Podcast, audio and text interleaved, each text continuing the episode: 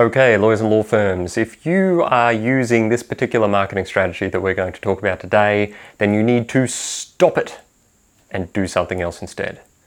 My name's Chris Hargraves and I'm from knownlikedandtrusted.com.au where you can find other fantabulous things and get in touch with me if needed. But today we're talking about copycatism, which isn't a word but is something that happens a lot. See, here's how it goes. The law firm looks around at what the other law firms are doing in their visible presence on the internet and they go, hmm, let's do what they're doing because that seems to be a good idea. That is not a good idea. Adopting the strategy that absolutely everyone else has already adopted is not a good idea. Now, okay, if you are a new law firm, then you will probably need to do some things that everyone else does. You'll need to get a website, you'll need to collect email addresses, you'll need to have a social media presence. That's not what I'm talking about. I'm talking about how you use the tools. See, the, the copycatism really is a methodology for a law firm who in no way wants to stand out from their peers and competition. Why do I say that? I say that because I see the law firms doing the same things as each other, and not surprisingly, it doesn't work that well. And this is where the we shouldn't write blog posts that are longer than 300 words came from, and then all of a sudden, a couple of law firms went, you know what, actually, that's a terrible idea when it comes to search engine optimization. We're going to use a different strategy, amazingly enough. We're actually going to research what best practice is for SEO, and at that time, at least, and probably still now as I'm talking, long form written content was going to perform better in terms of search engine optimization than short form content. And so they started doing that. And lo and behold, they got a lot more organic success in search engines because they did something different from everybody else. Now, how different is too different? And how can you tell whether what you're doing is different? Because, let's face it, if you pick something, there's a good chance that somebody else is already doing it. So I'm really talking about numbers here.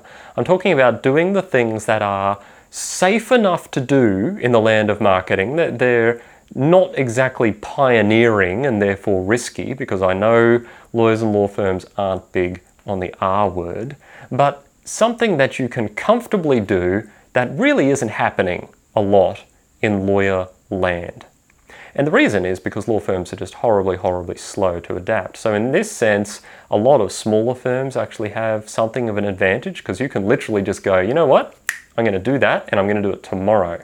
Uh, it takes a little bit longer to get the wheels moving sometimes in a larger firm. Some large firms, though, are pretty nimble with this stuff. So, what do you need to do? The first thing is you need to stop looking at other law firms as your examples necessarily of best practice when it comes to marketing. Look outside the legal arena for things that you can be doing and then think, well, who else in my space is doing this? Who in my, else in my space is doing a video? Who else in my space is posting on LinkedIn every day? Who else in my space is doing live videos? Who else in my space is doing interviews with people? Who else in my space has a podcast?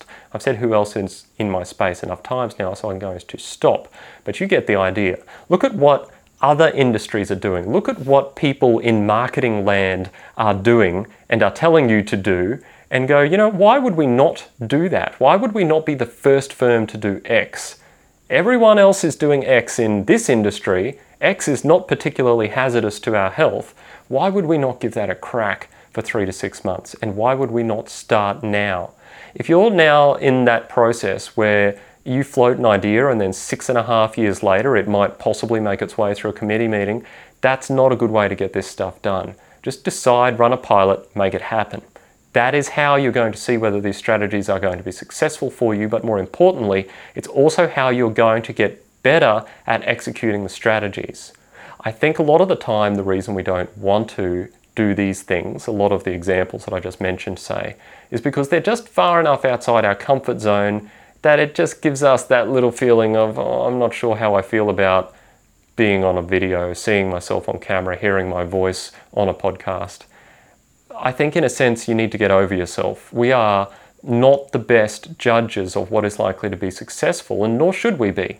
The market and our clients will decide ultimately what's successful. If we keep self censoring all that stuff, we'll just be stuck in this never ending routine of not breaking out until we are absolutely forced to because overwhelming influential forces around us have compelled us to catch up with the times.